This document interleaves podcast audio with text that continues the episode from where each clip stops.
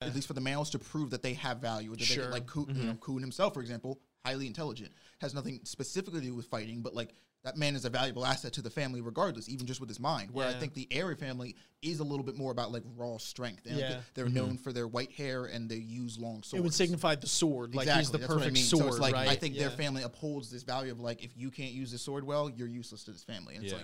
like AOA, that's a triple play. New episodes, I couldn't wait. First gate. Press play, no need to debate. AOA, check me out. Look. Clocked in, you could catch the hype. Golden Dawn, how we follow the light. Anime like life, uh, married to it, my wife. What is going on, ladies and gentlemen, boys and girls, people of all ages? Welcome back to the AOA show. I'm your host, as always, Ian, along with my boys Isaiah yo yo yo. and Gavin. Hi. And today we are here to talk about Tower of God, season two of the webtoon, episodes 166 to 179. If you missed our prior live stream, you definitely want to go check that out. We just got off the recording that and talking about some sweet blog posts. If you haven't watched that video yet, definitely watch that as well for all of your Tower of God content, all in one great place. Um, but yeah, we're excited to talk about the chapters that we read in more of a deep dive analysis sort of way. Again, huge shout out to the folks in Discord who voiced their opinion on, in terms of things that they wanted to hear us talk about today. We compiled some of the best um, results from there, the ones that had the most reactions to them, made them into a list, and we will be taking a deeper dive on those points here today. But as always, folks, make sure if you like the content that you are liking, subscribing, hitting that notification bell, sharing with your friends, and commenting your thoughts down below. What did you think of today's episode discussion? What did you think about these chapters in particular? And what were your thoughts or are your thoughts on Tower of God as a whole? But anyway, let's hop into this discussion. So, the first thing that we want to talk about today um, is going to be Ryun totally scolding the hell out of Bam um, and uh, his persistence um, in trying to pursue Rachel. And now the fact that he has basically put his comrades that he has claimed to love and cherish so much in danger. And Ryun kind of just gives him the sauce, right? And um, kind of provides this tough love older sister motherly figure that Bam seems to need in certain times. And this for me is why I don't know. I really like Rin as a character. Like best girl aside, all that kind of stuff. Like I just like her as a character in general. And I like the fact that she she is willing to give Bam the cold hard truth, the cold hard truth on what he need in you know in terms of the things that he needs to hear, um, even more so than you know your average person, even like your Khuns and stuff like that, um, because we have to remember that Ryun has a very knowledgeable you know sort like very is very knowledgeable when it comes to the tower right she has a she has you know She's a god. yeah, she has it on pretty good authority in terms of like what's going to happen and what needs to happen in order to put these things into place. And she can't, she's not about that whole like, let's hope it all pulls through and like hunky dory teamwork thing. It's like, no, no, no. Bam. If you don't get strong enough to fight this guy in a month, like it doesn't matter. You can't. It doesn't matter. Like twenty of you, you you guys are like fleas compared to Akeem, as compared to Bam or how strong Bam needs to be. Like we don't have time to just nurture him and everything. Like this is it. Like push comes to shove. You know he's gonna die regardless anyway. Um, you know so she really just gives it to Bam in this moment and is like, you need to shelve your ego here. You need to put it aside because you're putting people in danger. And it's like, do you care about these people or do you not? And it definitely has an effect on Yeah, Bam. I don't know if you guys have I- thoughts on this. What I love the most about Mama Ryun is that um, she definitely does sort of uh, very quickly. Um, she seems to, you know, like we said it before, with her being a guide and her knowing how people, uh, where everybody like needs to be in sort of the, the big picture here. Um, can assimilate into any role that like she needs to be to like persuade whoever it is she needs to to do to get there right so it's like before when we first when she first joins up with Bam's team it's like she realizes that like at that moment she needs to be like an aid right just somebody who helps Bam and his friends get out of the uh the mountain or, or cave or wherever they fought with Mr. Flex and all that um and then in this specific scene or instance but more importantly just actually sort of in this arc in general she has kind of assumed this more like mentor, you know, slash parental almost uh, level of guidance with Bam, where it's like, look, like it or not, like I'm this I'm gonna I'm telling you hard facts, and whether you want to hear them or not is quite frankly irrelevant because these are the stakes right now. This is what we have to lose. This is what you have to lose, and you're not playing like at the level that you need to be playing. And, and so it's like, you know, it was a nice one. It was nice because it just kind of cool to see Ryun get like that. Like you know, I mean, she seems to.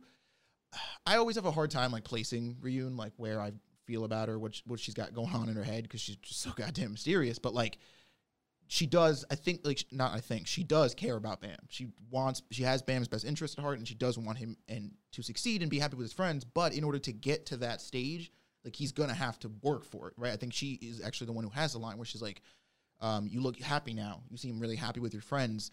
Um, you're gonna have to work crazy fucking hard to keep you want to stay here if you want to keep that. And it's a, this is a, a nice sort of refresher of like hey man like this mo- this moment here is cool that you're hanging out with Kuner but like Mhm. there's work to do, right? We don't get to just this isn't the end. We don't get to just enjoy this. And so I like her being like the, you know, no BS, let's get to work kind of kind of attitude. Agree. Gavin, you Yeah. got thoughts? Um, I'm gonna say you can love it, hate it, or not like it, but I ship Mama Ryun with Papa Raptor, and you might not agree with it, but What? I think I, I ship came out of left yeah, field. Yeah, I don't know. I was like thinking about it, and I'm like, I Explain get this. I get this weird vibe that I'm like.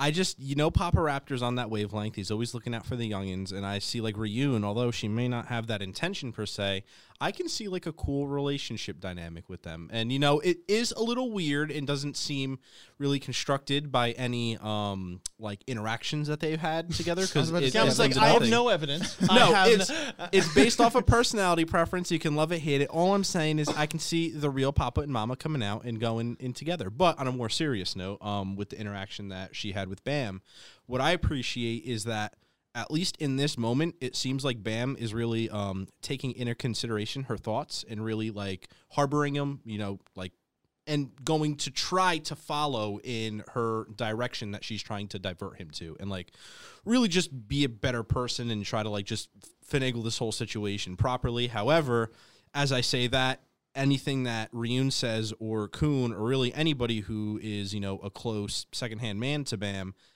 anything that they say gets thrown out the window when Rachel is shown on panel, obviously. And I'm really curious to how all of this advice and guidance that Ryun is giving him is gonna like really come to terms in his next interaction with Rachel. And is it is everything that Ryun just said gonna go to vain, or is Bam really gonna take it to heart and move forward past it, etc. I don't feel like that's the case at least at this moment until we get further on, but. It seemed like Bam really took what she said to heart and is gonna try to follow in that like guidance, but uh, to be determined. Yeah, Yeah, interesting. interesting. And and to be fair, um, I could see where the Arc Raptor uh Ryun ship comes in terms Mm-hmm. of like I do I I like I think of certain couples out there that it's like they have the like very tough love mother figure who's like you know shrouded in mystery beautiful doesn't take shit you know and then you have like arc raptor not that he's a pushover in any Mm-hmm. way shape or form but he's like definitely more all right kids you know what i mean like I'm gonna- it's a good cop bad It's cop like the type thing like, like good guy, yeah, the Yeah, compassionate yeah, side yeah. as well with like the very like this is real, like the realistic Yeah, side. so yeah, I don't know. I feel like that would be. I, a could- I nice could see it in a different Nah, world. I don't know what you guys are talking yeah, about. I don't think. No, I don't chip them. I'm just saying I could see why you would you would get that. I don't think there's enough. There's they literally. Who else would Ryun nothing. get? She needs love. I Papa feel Raptor like, needs nigga, love. if they don't have one conversation, we Agreed. can't ship them. well, They've I, literally never spoken to each other. I know, but if you put them in a room, they you know they're gonna have. yeah, some but then they'd have to speak to each other because they're the only two niggas in that room. Well, well, no, but what I'm could just saying not is, speak. or they can just they make could out, still not talk. or they can just make out, Well, and you Gavin, don't know. That's in your fan fiction. All right, I said I, I feel like I feel like I feel like you're taking this like a, th- a thousand more percent than you should. what, I, dude? It's in the next panel. I said I could see where you're coming from. I Yeah. didn't see that we should. I didn't say that we should ship and them all by I'm saying any is you can see a He's bat like, on the other side of the room. Let's ship them Yeah, together. I'm like, no, I don't see that as a ship. I'm just saying I see why you say All that. I'm saying is if That's you lock it. them in a room with the bed, y'all know what's gonna happen, You're and you're gonna all have a baby moving raptor on. reunion. That- so that's my you fault go. for even indulging your slightly in your ridiculousness. Anyway, moving on. Um, love it. So now we have uh, Thor, or more commonly known as the God of Guardians, Mm-hmm. um, who basically tells Bam that he has been the trainer uh, to, I guess, irregulars in a sense, people that open the gate on their own or the door on their own volition Mm-hmm. um, and that they called a sort of Revolution Road. So, what do we think about the God of Guardians, and what do we think about him being the trainer to set irregulars, having, um, been potentially the trainer of Jahad as well, which we will get into. So we don't have to do- go too hard into the Jahad thing yet. Um, but just this character in general, uh, I think he's pretty damn dope. I could, I mean, I could, you already knew, but like I could see, I, I love the Thor resemblance as well that they were they they were going with. But um, I do think it's uh, it's interesting how this guy has been around since before Ever. ever. You know what I mean? Jahad and the Ten Great Families, um, and how he's able to kind of peer into Bam's soul in in in a weird way, right? That he's like, oh, okay, you're interesting. You're kind of weak compared to the rest of them, but you have like this weird potential, and like you kind of pique my interest here, right? Whereas like, oh, that your guy came in, he was already stronger than I was, you know, when he came into the thing. I think it's cool how he could see that and he's like, "Come here, I got a test for you." And I love how he picks Bam up by like his little fingers. Bam's like, "It's okay." And Khun's like, "No!" he just hops away. like that was so funny. Was. That was great. But do we have thoughts on this guy? Uh, I yeah, I, I like him. He's he's really cool. I, I I like more importantly what his meeting with Bam, uh, you know, alluding to the idea that like these irregulars are these all powerful, uh, you well, let's just say potentially all powerful figures in the tower, but they are by no means like busted out the gate, right? Like people, you know, will refer all the time. They're like, yeah, Urek's kind of like a different monster. Like that nigga was just jacked out, like out the womb. Like he was, you know, trunting empires before, like in while he was in diapers. But like, you know, everybody always makes the comment when they meet Bam of like, wow, you're like kind of fucking weak, but like, you know what I mean? Yeah. And so like, I like this idea that like irregulars, even though they have the potential to be the definition of OP as far as the tower is concerned, uh, they still have to work for it. Like this, it's not something that's just like at least you know as far as Urek excluded, uh, they like they have they do have to train and they have to work and acquire these skills. And Bam is a little bit of a special case because we know he has uh, you know specific or special abilities that help him along the way. But like generally speaking, we don't know a whole lot about uh, Enryu except that he uh, not made the thorn. He didn't make the thorn, right? I'm He used He it to used He kill was the first an one to an use the thorn. administrator. Yes. Okay. Um, but like again, so I, I like the idea that it makes sense that like these people or regulars who you know are are renowned across the tower as you know king killers need a trainer. They need somebody who like is able to teach them. And it's of course it's great that the person who is their teacher is like this literal larger than life like deity. I mean, he's literally like a guy. He's literally a god, a giant god. Kind of awesome. Yeah. Yeah. I have to say. Definitely, definitely no. And what I what I appreciate is the even though slight information that we have gotten on the 10 great families in terms of where they came from and you know their path to that led to where they are now and even though it's no information we still have a lot to learn it's nice that SIU is dropping these little like seeds in where it's like oh later on when you find out more about the 10 great families and you know how they are, you know, the way they are, you can trace all the way back into season two, episode, you know, 170, whatever, and be like, oh yeah, this was one of the stops that they made on their journey to that led them to where they are today. Right, And it's yeah, a very yeah, yeah. substantial one at that, and it ties into, you know, now Bam's journey. So I just really appreciate everything that went down, and you couldn't have picked a better guardian. Like this man is a literal G, and yeah, it's actually really cool. Dude, I love the panels where he just hops down and his hair is just like flying Mm-hmm. through the sky. And then we were reading at one point, I'm like, he jumped because it said jump. But like, and you guys were like, well, yeah, he jumped. But like, I meant that in the sense of like, he's really big. like, he's gonna come down hard. like, big guy go boom. Yeah, like, why did he jump? And why is he blindingly fast? Like, you know, it, I don't know. That just it's really cool the shots that they that they showed of this guy. yeah. Anyway, moving on now to um, the test that he gives Bam. Um, to kind of be one with himself, understand himself, come to grips with who he really is. Um, because in the end, he says that your comrades are not going to be able to bail you out of every situation. It's going to be you and you alone, and you have to understand who you are.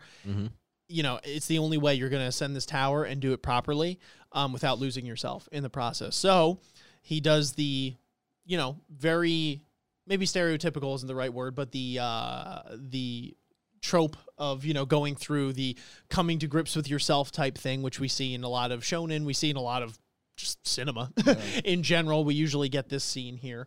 Uh, this one was cool because the entity, the blue monster, um, appears to be the thorn, like the actual, like, or we don't know this for certain. At least I don't. Um, I don't know if it is solely the thorn or if it is the thorn that is exacerbated a potential dark side of BAM. And this is something we talked about in our blog post discussion. Um, so I don't have the full scoop on that. Um, but regardless, he is the power. So he definitely has something to do with the thorn, whether he's fully the thorn and this is the manifestation of what the thorn's power is, the personified version of it, or it's just whatever form it takes in Bam's head specifically, because this is his dark side. Regardless, pretty creepy looking dude. So yeah, and uh, he tries to coerce Bam, like it seems he's done to potentially other people, whether in this form or another um, to join the dark side, right? He says, you know, you just listen, dude. I'm gonna give you all the power you need, all of it. He's like, don't even worry about it. All right, I got you. All you have to do is just step on the heads of like everyone. Nobody's gonna mess with you, I promise. And Bam is like, yeah, that's kind of lame though. This guy's like, what? Like, no, no, no, no. He's like, this isn't the part where you say that. Like, I, I had this rehearsed. I know exactly what you say. You, you say, yes, daddy, please give me the power so I could crush people's heads. He's like, you're not supposed to say that. And Bam's like, yeah, but it's kind of whack. Like, why would you? You're kind of a coward, honestly. Why would you go about that? That's not true power. It's because you're running from something else because you fear something else. And he even alludes to someone, I think of Rachel, you know, where he's like, the people that I've seen that step on these people to get higher up the tower, it's not because they want to, it's because they're running. It's because they're running because they fear anyone who has potentially more power than they do. So they feel that justified in their actions. They feel that in order to combat this fear, they have to subjugate mm-hmm. everyone that's potentially weaker than them. They have to rise to the top, not because it's the right thing to do or whatever. It's because they want to get rid of that fear by instilling fear in everybody else. And that, my friend, is the most cowardly way of going about it. So no, I will not be accepting your power. Good day, sir. Um, so that was pretty interesting. I don't know. Again, you know, if you guys have thoughts, let me know because that was a very Spark Notes version of what happened. yeah, I really I thought this was a cool scene. I don't know because they the way that you know obviously they make a reference uh, to the fact that Jahad was in a very similar situation like this when he went up the tower. Um, I'd like to think that this is kind of like a manifestation of a mix between Bam's mental state when he was in that thorn enraged mode and like the literal power of the thorn when it consumed him. I think it literally created like this being inside him and like this is supposed to be the manifestation of like that version of Bam. That version that was like power. I just I need his power. I need all his power to be able to step on people and get them to do whatever I want. Um, and I think now that Bam is disconnected, obviously from that mental that mental state, um, you know, Bam is Bam is the Bam we know. He's like, no, that shit's not cool. But you know, like sort of this side of most people, like just because Bam acknowledges that this isn't good doesn't mean this thing goes away. I think the struggle will come later. Uh, you actually said this in our blog post episodes, but like right now, Bam is cool, right? He knows right and wrong, but like when Bam is pushed to those limits, when those lines become start to become blurred, i.e., let's say he's in a scenario with Rachel, like that's when I think the temptation of this power or this creature will be at its strongest, and it'll be like, look, you could do it, like right now, she's right there, like just take, you know what I mean? Instead of like, like now, of course, Bam can say no because again, he's he's had a moment to reflect. He's you know a much more calm and, and cool and level headed. Um, but is Bam the same way, or will he be the same way when the situation you know calls for him to be to act that way the most? I think that's where the conflict will come with this thing. But I'm curious to see like what future powers he gets will either add on to this thing, enhance it, maybe like as a second beat, like you know what I mean. I don't know. I'm, I'm curious to see what else comes of this. Yeah. It is interesting though because he does and this is a panel we'll go over soon enough. Um he does see Rachel again Mm-hmm. um later on in the game and he seems to be pretty indifferent. Um so Well, I I'm- don't mean like just the sight of her. I mean like if he's put in a situation in these tests where like either he could kill her or he has to stop somebody else. Like when he's put in a situation where he could alter whether basically she lives or dies, let's say, or really anybody. I don't even think specifically it has to be Rachel. I just think Rachel's probably the biggest trigger for him.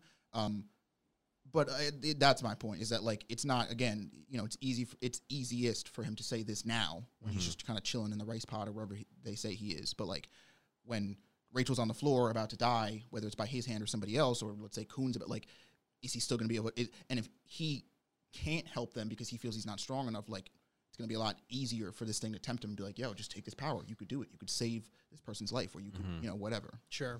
Yeah. Plus, I don't think Bam's really in the place right now to even reach out to uh, Rachel because of the scenario that's going on. So, you know, obviously she's there, but he really isn't in his place to overstep any boundaries in terms of A, talking to her or B, capturing her because, like, they have Joaquim and, you know, this whole big plot point that's going on. So it's not like he has the leisure to just disconnect and go into that. But what Isaiah was saying that I, I completely agree with most of his points. And that's, I just don't, I don't, in this scene specifically, it looks like he at least has one foot in his big boy pants and he is taking that step forward.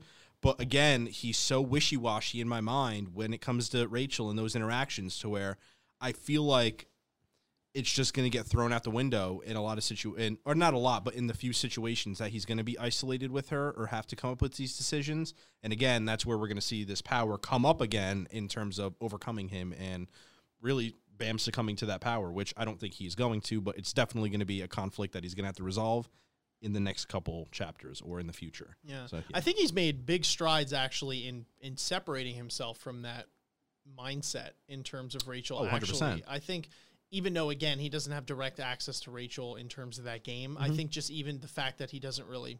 You know, he's like Mm-hmm. Yeah. he does make one mention, but it's like, oh, okay, Rachel. But it's like he's made a, he's made a lot Mm-hmm. of progress. Uh, he's definitely gotten stronger over this past month or the months, you know, since that that whole incident happened. And I think the fact that he's so easily able to be like, you know what I mean? When this thing comes in, it's like, hey, you want the power to be God? And Bam's like, nah. You know what I mean? Like he doesn't even bat an eye. I'm like, wow, that's impressive because I, I us- usually don't. You know what I mean? Like you don't usually don't see that um, off the bat. There's definitely some sort of more internal struggle. So I'm curious to see. Later I see that on. being his demise, almost like he's trying to brush it off, and it's easier Okay. said than done. Like almost putting on a mask, but when you know push comes to shove, and he's in the grass and in the trenches, you know, going through it, like it's easy just to say, "All right, this is my decision. I'm good," you know, and he's like telling himself, "I'm fine. I'm going through these things. I'm good."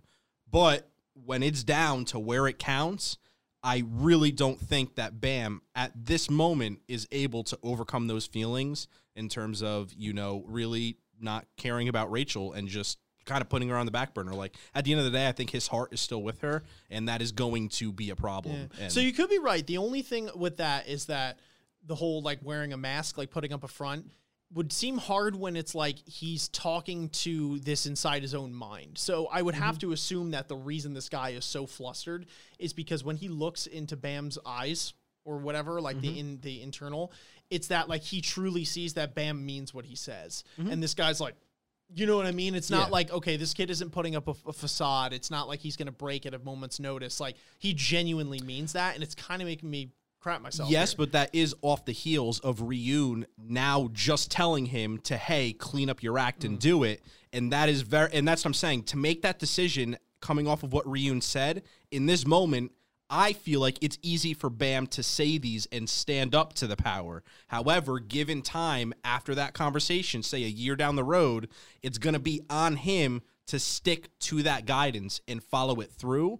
And what I'm saying is I don't think he has that grit to stay on that mindset when push comes to shove. In the future maybe but it's gonna it's gonna for me it's a hard sell that every that he's just oh i'm a grown man i'm gonna roll up with it. Like for me that's a hard sell. It's still gonna be there in his mind and you know it's easier i feel like for given the situation coming off of Ryun and that pep talk it was easier for him to confront. However if she never even mentioned anything to him at that moment i feel like we would have had a very different interaction with this power and it's gonna take some time for bam to really be steadfast in that Or thought. Third point, what if like Bam being so steadfast to reject the power is because it disgusts him? Like it comes out of a place of him being afraid of what it made him do and the kind of person it made him into when he was on the Train City platform, and like the, the memories of that moment combined with the scolding he got from uh, Hwaryun, um, has got him in an actual like place in his mind of like, uh, no, I don't like that. What that did to me and where the place that took me is a place I don't ever want to go again. And like I do think there's a part of what Bam said that like he believes, and I think that's part just of his character. Um, but I, w- I would also be curious if it was it was from a place of fear, if he's afraid of how much power he could have, this thing could give him, and how out of if he ends up you know permanently out of control or more out of control than he ended up on Train City. You know, yeah i can see that too personally Maybe. Yeah, I don't know. We, we could talk about this topic in particular for like Hours, a yeah. straight hour. Um, curious to hear your thoughts, obviously without spoilers, on this one. Mm-hmm. Um, maybe giving a more of an interpretation of how this goes down because it's the first time reading it. But what we do know is that Jahad himself had a similar scenario Yep. and made the opposite decision, um, which our God of Guardians states. He says, okay, Bam must be, or this kid must be going through the same thing. He must be like, you know, talking with his inner self. He's like, don't succumb to it. Don't do what Jahad did.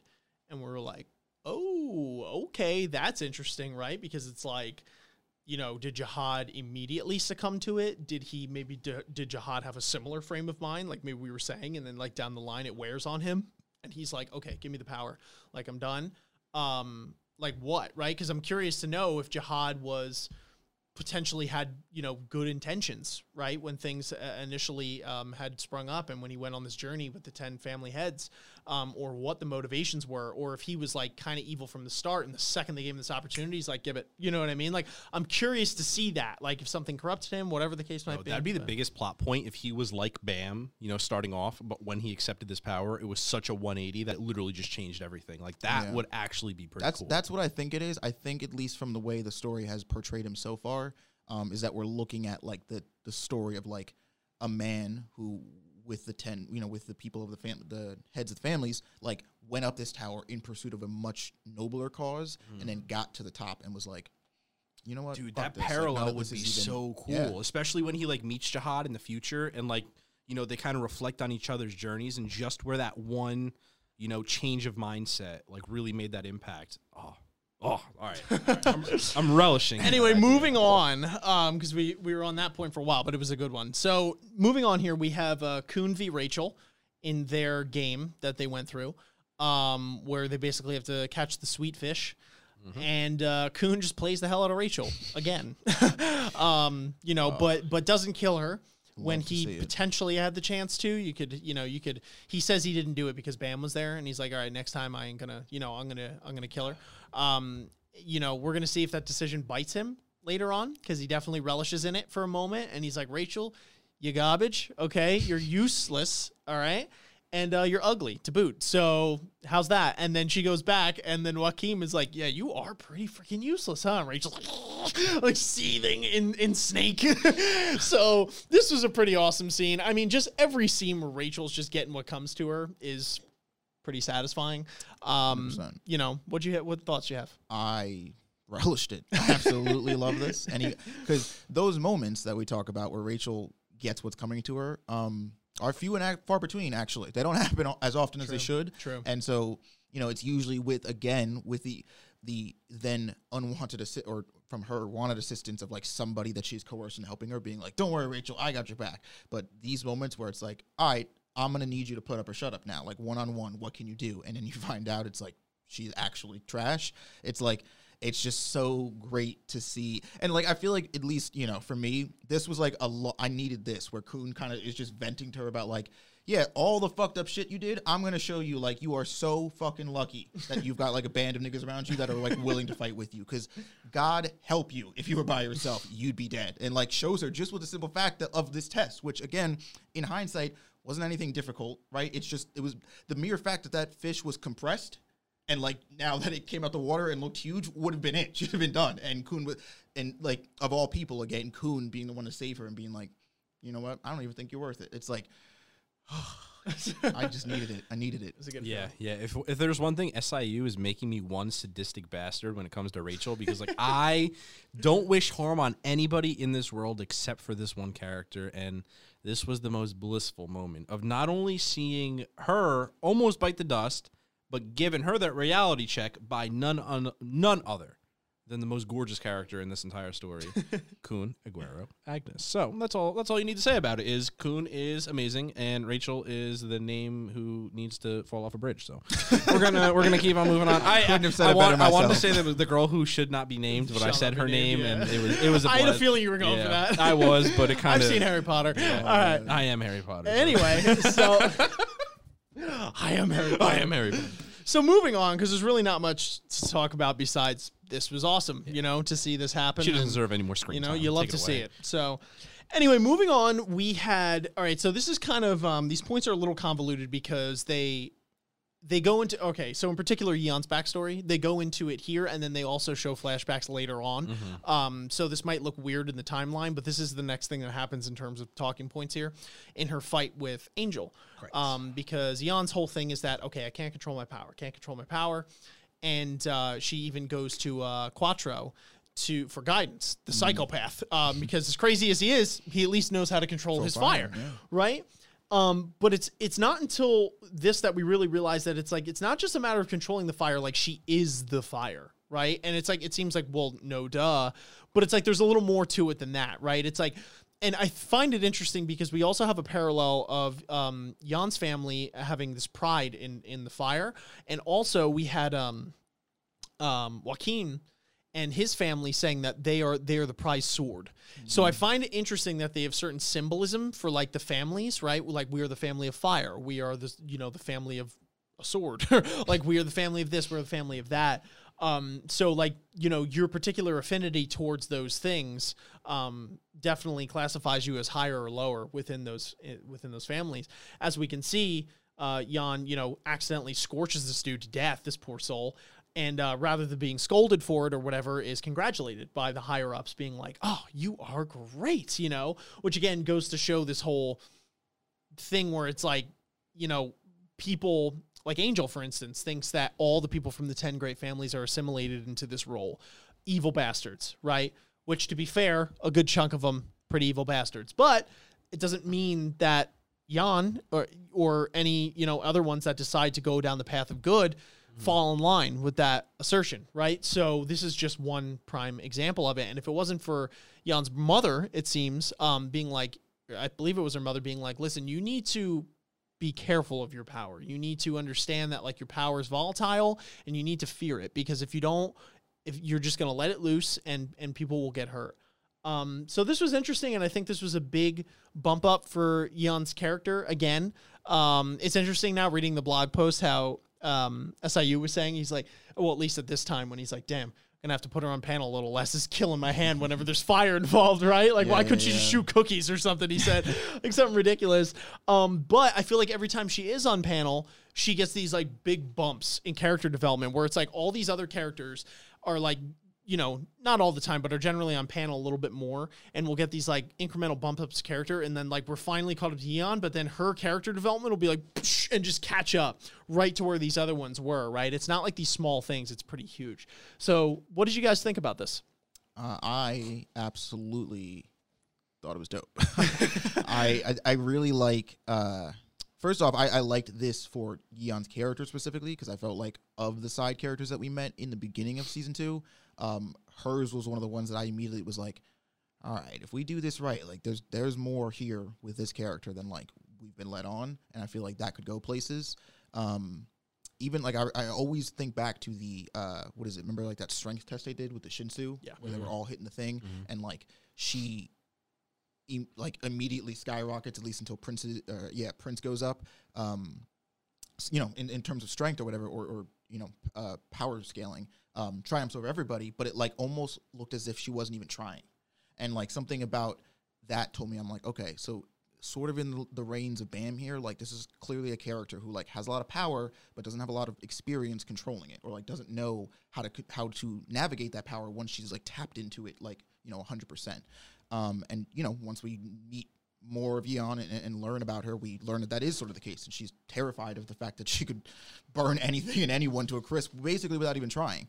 Um, and but I, uh, when you see her show up at the train city station with uh, Wang Nan and Khun, you know, there's that that bump in confidence you get from her, right? Where it's like she knows how to use her powers a little bit more uh, precise now, and she's doing all these like you know combos with with Wang Nan and stuff, and it's like okay, you, sort of see her get into a little bit more of her element, and and she's not terrified, you know, so to speak, of using fire in any way, shape, or form, but she's still a long, you know, she's still a far cry away from like I've got this shit under wraps. Um, and in this moment, once you really get to see the backstory, again, it was just a nice another like sort of look inside the window because I think people were saying in our stream they were like, "Oh, you guys did Angel so dirty, like with the way uh, you talked about or whatever."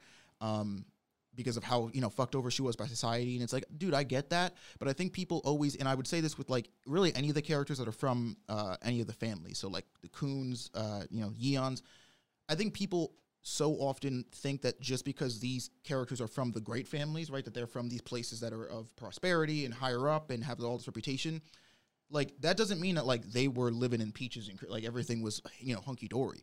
She roasted this nigga to a crisp, and her family was like, "Yo, good job, that's dope." If that doesn't fuck a kid up, bro, like I don't know what does. Like, of course, it's like these she literally grew up being told that like it's okay to do this, that this behavior is fine. And so when her mom has that moment with her where she pulls her aside and is like, "Look, you know, I know what you've heard, but like this is some shit you're gonna have to learn to control and keep under wraps because it's not all you know fine and dandy if you like niggas on fire if you want.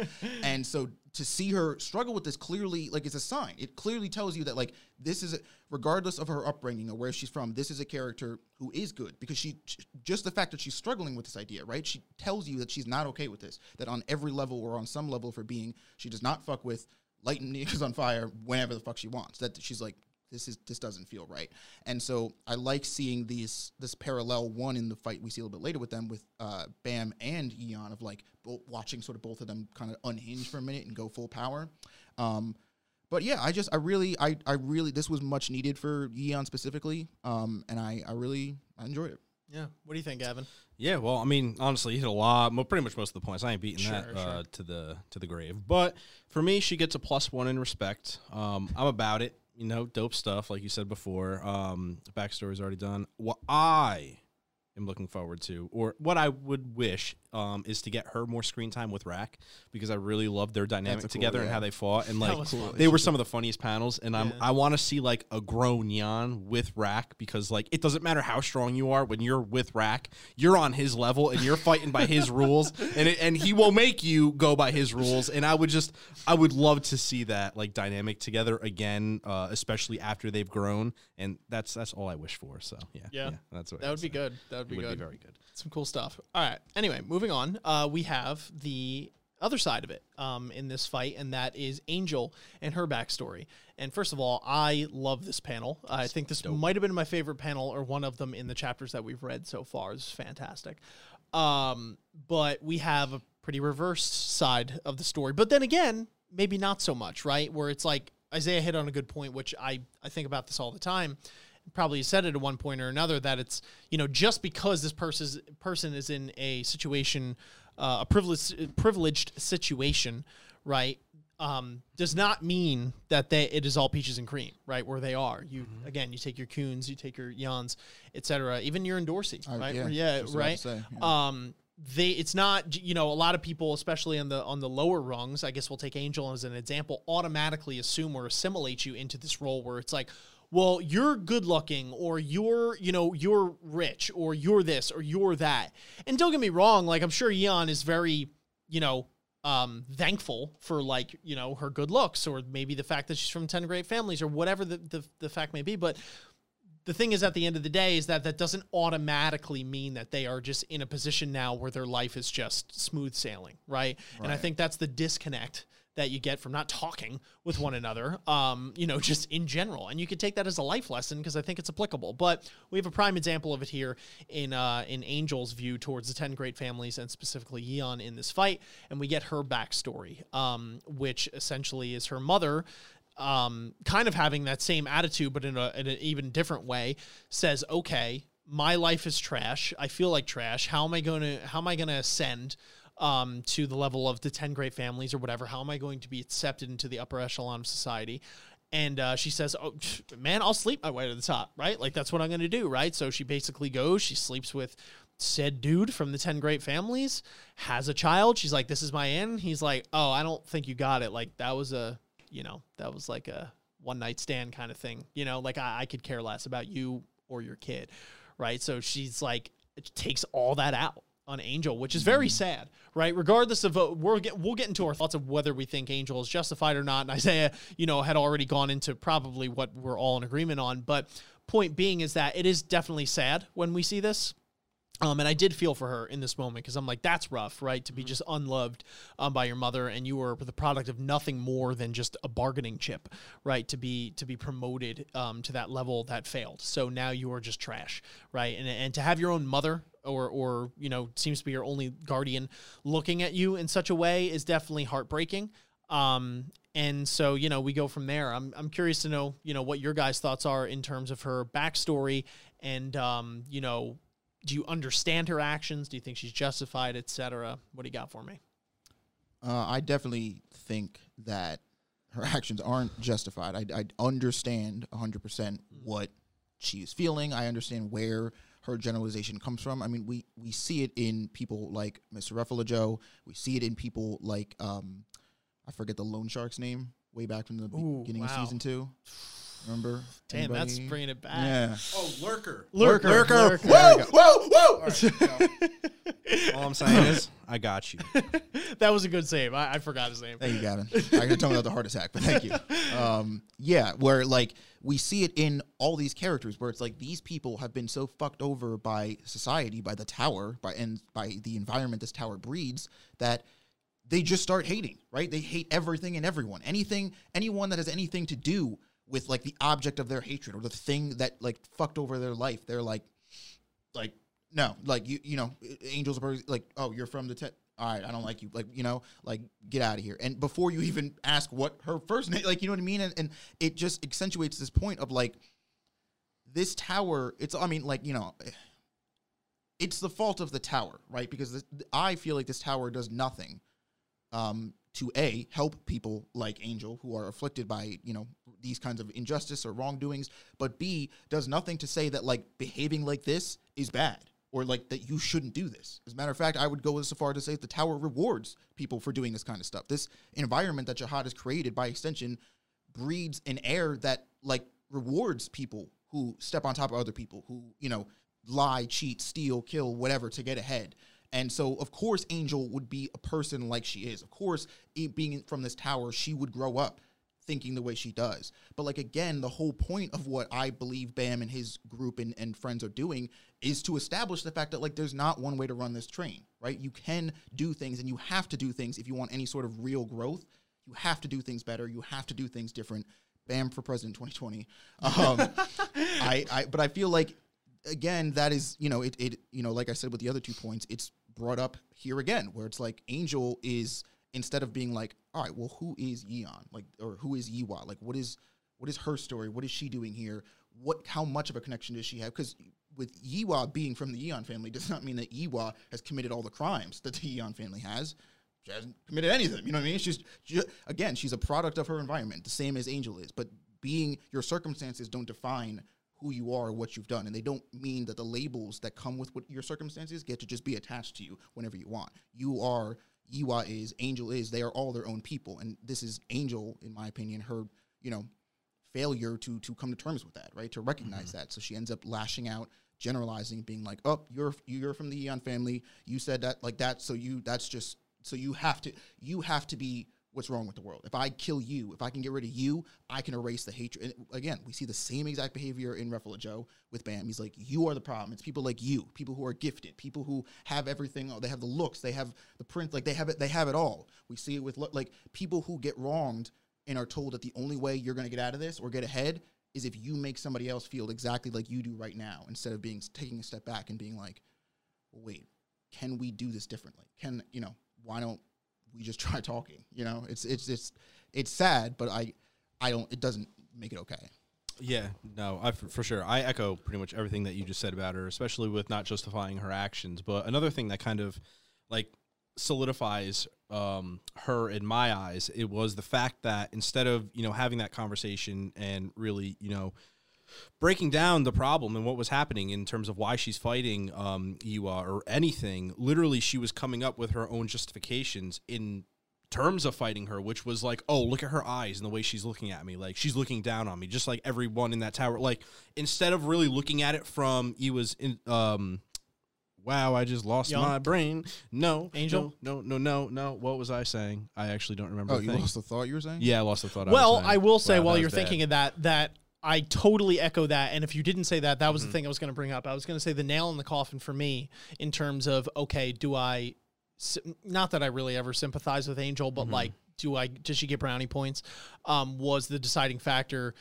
The sense that she was like she was trying to project this onto Yeah. Jan, which is kind of what we said, but it was even exemplified in the sense that it's like those, those eyes. That's what you think I'm garbage. You think I'm garbage, right? She's like almost like pushing her, like you think I'm garbage, and it's like, well, no, no, she doesn't. Like you're just attacking her, so like maybe yeah, that's the justification here, um, you know. And she's projecting all these things onto, and it's almost like she wants it to be true, right? Exactly. It, it is like she wants it to be true, and I think that's where she really falls from grace. Um, you know, for me, in the sense that it's like reg- I think regardless of what Yeon did, like even if Yeon didn't fight back, even if Yeon did whatever, like she even says, like I hated even more the fact that you're not outwardly like aggressive to me because I know you're like that inside, and it's like mm-hmm. Angel wasn't even remotely thinking of giving her a chance whatsoever to explain herself or to try and mm-hmm. look at this in a different frame of mind. She had this solidified in her brain from the rip, and this is exactly how she was going to run it. And she's now with this band with Fug. She's like, this is what we're going to do. These people are scum. They think I'm scum. Done deal, right? And it's like for me, it's like, dude, you're so you're so entrenched in in this this frame of mind that um pulling you out of it at this point is going to be a far cry. And I don't really sympathize with you in in this regard because you had chances to try and take a different path and and you actively chose not to. You didn't want to help yourself. You never this wasn't about helping you. This wasn't about helping yourself. This wasn't about some righteous cause.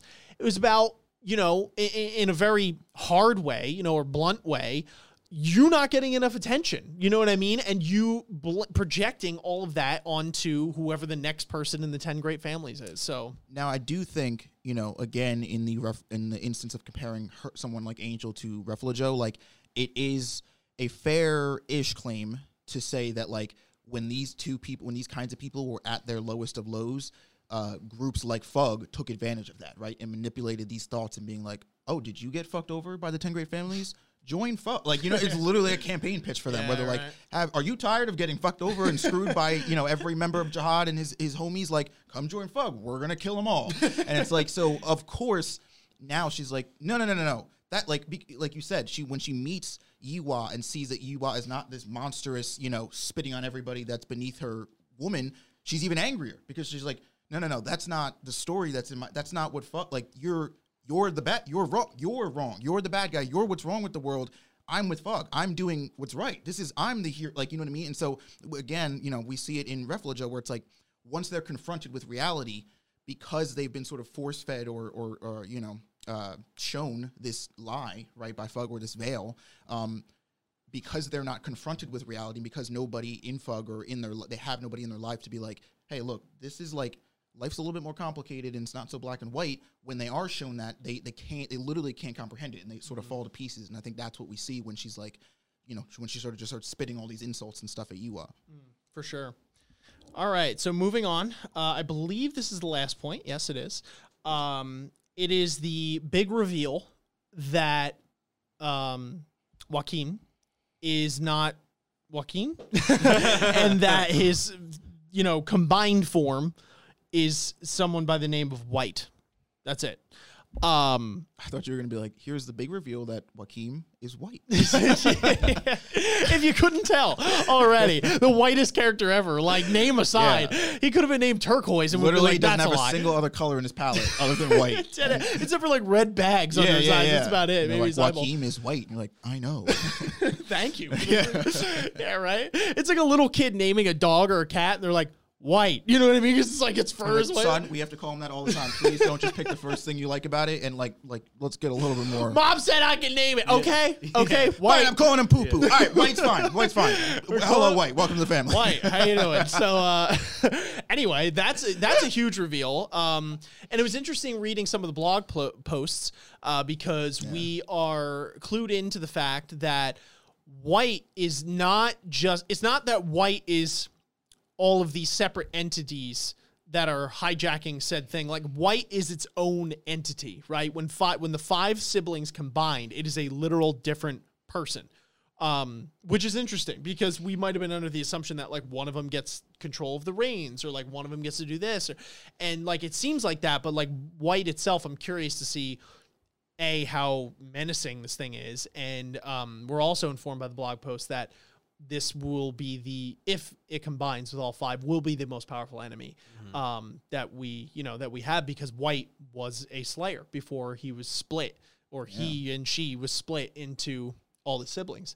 Um, so this is a big bomb dropped for sure. Um, and now we understand why um, Jin Sung was like, I don't know this Joaquin guy, but I know that like if I think I know who you're talking about, you probably shouldn't go there.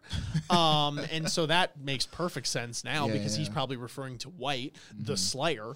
Um, so yeah, pretty interesting stuff. What are our thoughts? I, de- I definitely think it's interesting that uh, again somebody brought this up I think in our stream where like this wasn't just like some rando who's like oh you talking about white like this was Jin Sung who we know is probably a pretty couple good notches above Karaka in terms of strength or probably can at least go toe to toe with him.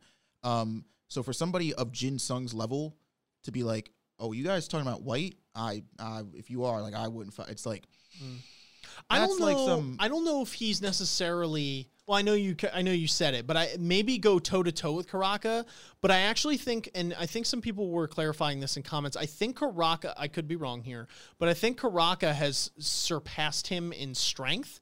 Uh, He just refers to him as master out of respect because Okay. he was his well, trainer. let's just say then that he's at like he's at that bar where Mm-hmm. Karaka's at. Maybe he's not above it, but even still, my point stands is that Jin Sung is not a man to be fucked with by any means. So if he, someone like him, is afraid either of or afraid for these people to encounter White, like that says something because Jin Sung.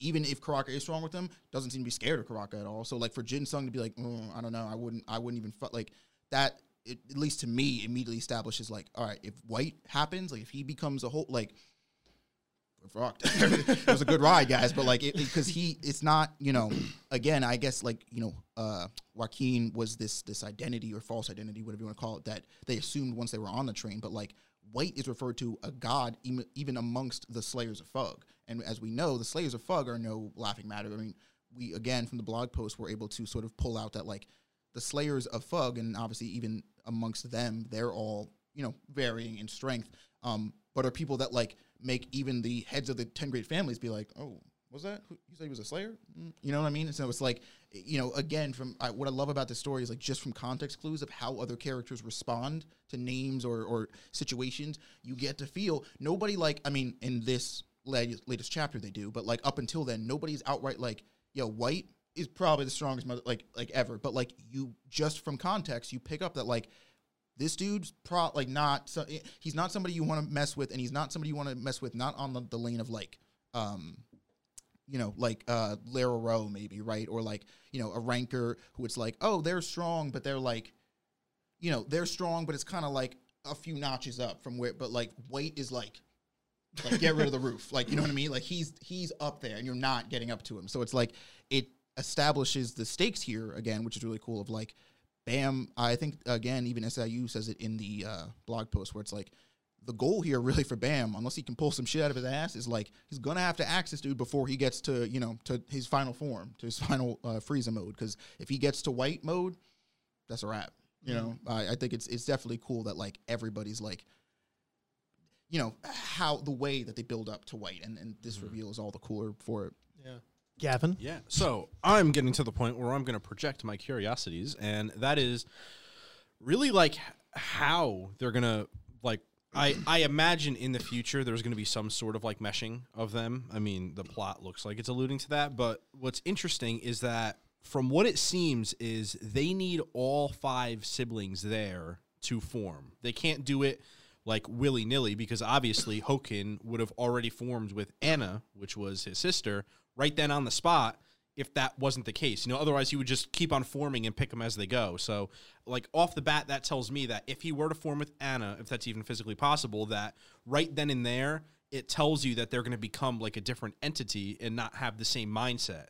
So, with that, I wonder what all of the other personalities of said family members are going to have and especially when they all come together what is that going to culminate to? Because obviously hokin wanted to get to the other family members first to convince them to be on his side for the for like for the coming together because vice versa if you have um not vincent why am i thinking was his name vincent not vincenzo um Or Vicente. Vicente, yeah, v- Vic- yeah, Vincent- I'll call him whatever. V for now, but you know he is obviously looking for the other family members to then get him on his side and be like, nah, like I want this to do like uh, these are my intentions. So I'm really curious on if they need all five to form or if they can kind of do them in their own sex, and really just what is created when you put all of these people together. Because obviously they say it unleashes a monster, and I don't think it's going to be one that has it's an uncontrollable monster, which is important because it sounds like you have the mindset of five different people trying to speak at the same time, which is really just going to like create something that really is just gonna reach like wreak havoc on everything. So I'm really wondering that if whatever product is born from this culmination of people, if it's going to be like an all superior entity with like this intellect or whatever and like knows its A to B's, or if it's gonna be almost like a self thrown together Maj Podge like being that's kind of all over the place and is just like on a warpath to get people's heads. Like I don't know, but I'm really curious on what this white, you know, creation or product is. I can't wait to see it if we do. Yeah. I think that's what the blog post uh, were sort of alluding to, like the Yeah. answer to that, where it's not so much like this Frankenstein of like a, a dude who's got five different. It's Mm-hmm. like literally the five of these siblings together make like this one other person with one brain, one like sense of being, and like White is not uh, Hokin, uh, you know, uh, Vince Vincetti, whatever the fuck you want to call him. uh, and we, we didn't get the other two's name, Anna? right? Yeah, no, no, no. Well, Anna, but I'm saying the other two other- siblings Oh, no, now. Um, like he, you know, he's not. It's not like that one brain's Mm-hmm. not split five ways. That's a. It's a different brain, and it's like White is literally his own. Per- it does create like one Which- separate entity. Which I can see. I just wonder what would make that uncontrollable is said person. And I don't even mean control in terms of somebody has to be above him telling him what to do. I mean it more like, say, the interaction that Wang Nan has with V, and, you know, they're kind of on the same sides. And although it's not control, you know, he literally changed his mindset and, and now is literally going against what V was initially wanted to in his terms. You know, we're allies. I'm kind of going my own way. I'm doing my own thing.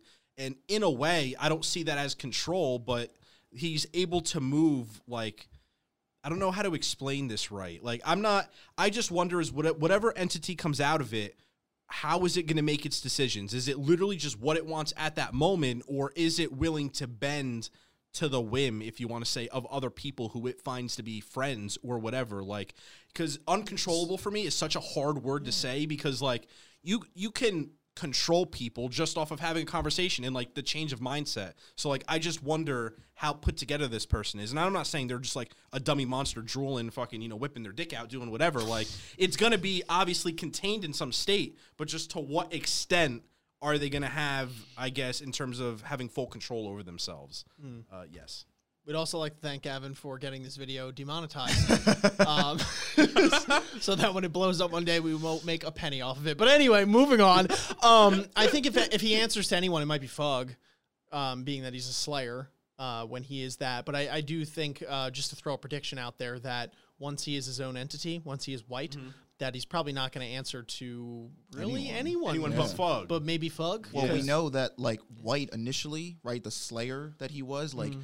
that's the person that Fug was like, no, that nigga's too dangerous. Like, seal him on the train. And well, don't let him actually, he was also the might not god even- of Fug or seen as, so he might even transcend that's- Fug in that. Yeah. aspect. Why? Yeah. That's I don't think he literally transcends them in terms of like like status and reputation. But I think he is not like he doesn't side with Fug at least anymore. I mean, I think Fug at one point wanted mm. him. That's why he's a Slayer because at one point they were like, yeah, like this dude's pretty fucking strong. Like pick him. But then when they saw the kind of you know quote unquote monster that White is, they were like, oh no, we can't like. Like we're Fug, but we're no, we're not even fucking with that. Like that's like you know seal him away. And so I think now if I, say if I, I think he's it's gonna happen at some point in the story, uh, becomes whole or becomes white.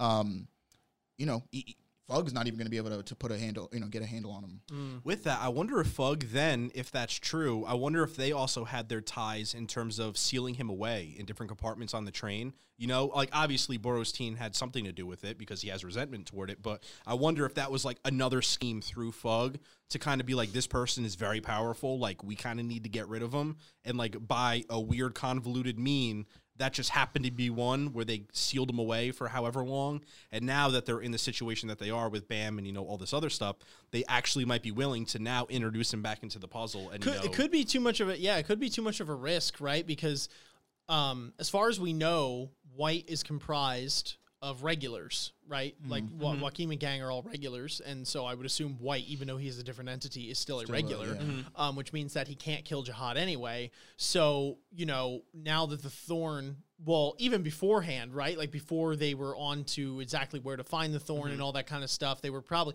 because slight spoiler incoming in three, two, one. There are eleven Slayers that we know of. Um, that we don't know of, but we got it. We we know we saw it. Yeah, we know. They didn't say that there were eleven. No, but we we did saw that that, on a quiz quiz. with- well, that's why I'm saying that's still a spoiler for anyone who didn't. Oh, for who people didn't- watching. I Yeah, for people. us. No, Okay, for people okay. watching. Okay, yeah, okay, yeah, yeah. okay, If okay. you didn't yet. Anyway, 11, 11 Slayers, and I lost my goddamn train of thought. oh, oh. Um. So what I'm saying is that they have. They have a choice, Fug, right? Because like only one of them can fight Jahad at the end of the day. Because if they're all regulars, right? That's why Bam's so special. Mm-hmm. They need they need that thorn, which has irregular abilities in it, etc. So I think even you know White as an entity was like, okay, we don't have this thorn yet, and we like can't point him, and he's just kind of like chilling while we're trying to figure our ish out right now, and like he's just way too much of a wild card. Yeah. Like I don't think we can really. do I don't even think it's worth it, right? Because like he- unless we get the thorn, he's not even going to be able to chill, kill Jahad anyway. And what's the point? He's going to just you know he's going to wreak havoc, and it's just not going to be good for us. It's not an efficient strategy. So maybe I could see something like that. I'm also curious to know uh, Joaquim's father. Who that is? yeah, yeah. Because they refer to him as this very like godlike. First of all, very godlike figure because they're like, nah, none of us were ever even going to touch how powerful this dude was. He was the perfect sword. Yeah, Doesn't matter how hard we train. Yeah, that's interesting, right? Because it's like, okay, is White more powerful than the father, right? Did they achieve that? Or do they think they did and he's still more powerful? Yeah, if the- so, who the hell is this guy? I believe. Do they say that the father is the head of the Arie family, or that they're all just from the Arie family? I'm assuming he's got to be the head, right? Yeah, I feel like he would, but I don't know. I need clarification on this. I don't know because okay, we also have um Angel referring to instances in the last read through that the 10 great families is known for uh, like a bunch of instances of rape as well. I don't know, is it that the 10 great families like the one dude at the top literally goes around and sleeps with like a ridiculous amount of women and they are all his children? Because they refer to Khun as his son. They refer to like every time they refer to the family head as the father from from the small amount of tidbits of information that we've been given. And I, like i said i i'm totally ignorant to this so i'm curious to know eh, you know unless it's a major spoiler and you guys could discern that um like if that's something you're able to tell us. If first of all if the 10 great family heads are all male if they're if they're female and if they are male is that how that works is that how that hierarchy works that they're the only ones having children like you know what I mean? Like uh, the the sole father and they impregnate, you know what I mean, ex women, or is it like they have their, think- you know, like their family dispersed and then whatever? might. I think it might depend because I am personally of the belief that they're not all the heads aren't male. So I Mm. think it's like if you're if the head of the family is a male, that's pro- that activity is probably something that happens. They probably go around and sleep with a bunch of random people and and, and like try to create that family or, or breed the strongest people that way. Yeah. Um. However, I think if they're female, it's kind of the opposite. Where or like in a weird sense, it's like. Oh, you'd want to sleep with me because I am the head of X family, Sure. right? So it's like for the guy, that's a buy-in to get into the family. Now, Okay. obviously, whether that actually happens is, is doesn't you know whatever. Sure, yeah. But I think it like with the women who are the heads of the families, it's a little bit more of like a psychological or it's a, like rep, you know it's a Maybe. reputation thing as opposed Yeah. to the men who probably like physically just overpower whoever they want and Sure. do whatever they want. yeah, yeah. I'm curious. Yeah. I, I would like to know how that's all broken down. Yeah, and I feel like the Um, rape specifically would trickle down to not just the th- like the heads. I feel like it would be everybody else underneath because then you have Trying people like um like Angel like Angel for example, Sure. where you know she slept with or her mom slept with someone from the ten great families, and I would assume that's not the head of the Yeah, families. And I okay, mean, fair enough. although Yeah. that's not rape by any means, like it just goes to show that even if you're a part of the family, they're willing Right. to like Sure. get around Yeah. with other regulars. Just so I having feel like the it would, family name, Yeah, like for some yeah. people, is- Exactly. Okay, yeah, yeah. that makes sense. make- yeah. Um, what was my point in all that? Was I that couldn't what was I tell saying in the beginning? the camera's dead, Gavin. Oh, we'll give you a pat Oh, on the back man. and call it that. You did a good job, soldier. Oh man, Damn We're it! like, I all had right, it. cool, everybody, Oh, the father, uh, uh, Joaquim's father. I, Ah, we yes, were wondering yes, if he's the head of the uh, of the family. Yeah. Anyway, made it. roundabout way. I just feel like he's got to be the one, the way they pump him up because it'd be weird to like pump up some rando dude, Yeah, especially now. Blog definitely- Post Incorporated, we found out that the male survival rate is very ro- low, and just because you're a male of the ten great families doesn't mean like you're you're gifted, you're incredibly powerful. But like I don't know, I feel like the way they revere him is like someone that would be like, oh, yeah, you know, probably- like he's yeah, up that- there. like he's probably the head of that. Family. So yeah, so that's what's interesting, and the, all the kids seem relatively young. The five siblings. Yeah. So it was like, also, it's like, bro, you didn't even give yourself like ten years to figure out if you're gonna be able. They're like ten years old. They're like, dude, I can't bench press 405. We're not catching up. That's mean- it. Well, I think- Dark I mean- demon spell. You know what I mean? They all well, just like, go together. if, if you if you think about it, like again in the blog post that we read, whether like the male survivor I think like literally, dude, especially with the ten grade families, like that shit's cutthroat. I think if like literally by like ten or eleven, you're not, you have nothing to your name to prove that you as a male are useful to this family. Like you might as well be dead to them. Sure, And so I yeah. think literally at ten, the dad was like, "All right, show me what you got," and they were like. What? Like, all right. and pulls out the giant sword, and they're like, "Oh no!" So they went fucking, you know, All right, Mighty Morphin- Demon Lord, help! they went Mighty Morphin Power Rangers and fused together. I mean, so I just want to add, they might not be that young because keep in mind, True, Anaak is like 800 Yeah, years old true. and literally we, we looks do like always she's that. five. Where we're like, look so, at that five year old who looks five years old. Yeah. It's like that nigga's five hundred years And I old. love how we always refer to Anaak as the example. We're like, but Anaak's 300. Like, it's always look Anaak. at that kid. She's hundred. we haven't even seen Anaak in like years at this point. It's always a knock, that old hag. Oh my god. No, Wait, wait, do we know who Meesing is? Do we know how old she is? What? Meesing? Do we know how old Oh, she is? no clue. All right, fair enough. All right, Anyway, we'll go back. No, but it's interesting too because out of the siblings, we have Anna though, who is also a female, right? So it's not all males that combine. Point is, it's like I'm curious as to how they know that that early, and it's like if they just if this was something where it's like they collectively had given up, or it was like you know there's this way to gauge latent ability where it's like you're just not you're a pimple on your dad's ass, dude. Like you're not gonna make it, you know? Well, they all well they all came to the realization that they weren't individually going to reach that power, so that's Yeah. why they then well, researched so I think that. I, dark yeah, matter. I think what he's Interesting. getting at is where like the Khun family, s- uh, you know, for example, I think has a bunch of ways outside of like straight combat, Yeah. at least for the males to prove that they have value. That they Sure. can, like Khun, you know, Khun himself, for example, highly intelligent, has nothing specifically to do with fighting, but like that man is a valuable asset to the family regardless, even just with his mind. Where I Yeah. think the Arie family is a little bit more about like raw strength. And like, Yeah. they're known for their white hair and they use long swords. it would signify the sword, like Exactly, he's the that's what I perfect mean. sword, So it's like right? I think their family upholds this value of like if you can't use the sword well, you're useless to this family. And it's Yeah. like so, it- uh, you know, whatever age those kids are, if they couldn't, you know, Rough at least in beats, the dad's eyes, they couldn't. And I wonder how he felt after they all combined, if he got to see them and you know have that interaction with the father. Because if he just looked at him and you were like, "Wow, you guys are just a mess. Like you're totally against everything that I'm about." Like I just wonder Yeah, if 'cause they had know- an interaction We with do him know that the the method they used to fuse themselves together is called a forbidden spell. Correct. And it's not something that's like utilized anywhere. So it's Yep. like I just picture him going up to him and he takes his thing with his pinky out and he goes, pathetic. yeah. who is it? Like yeah, yeah. and just Oh, smites man. them all in one shot. Yeah, interesting stuff. I don't know. Yeah. Anyway, folks, those are our thoughts on the chapters that we had read on our live stream today. Thank you so much for hanging out with us and listening. We had fun with this discussion for sure.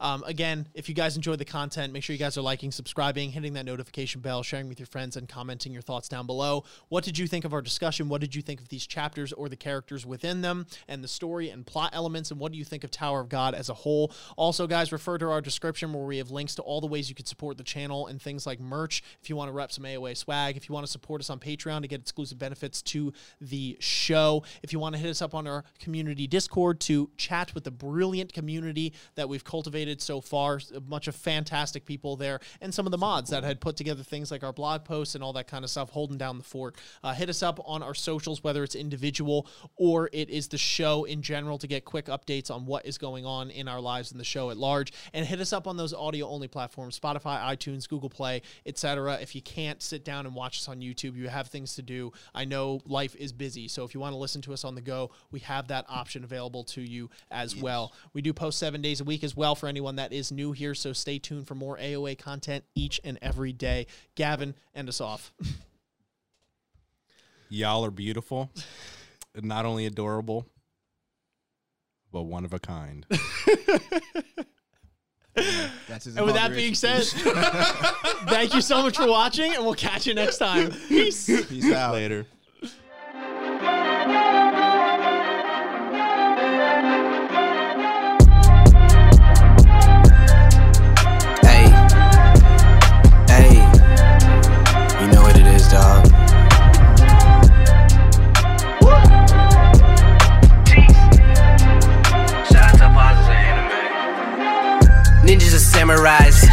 Blaze of the kunais.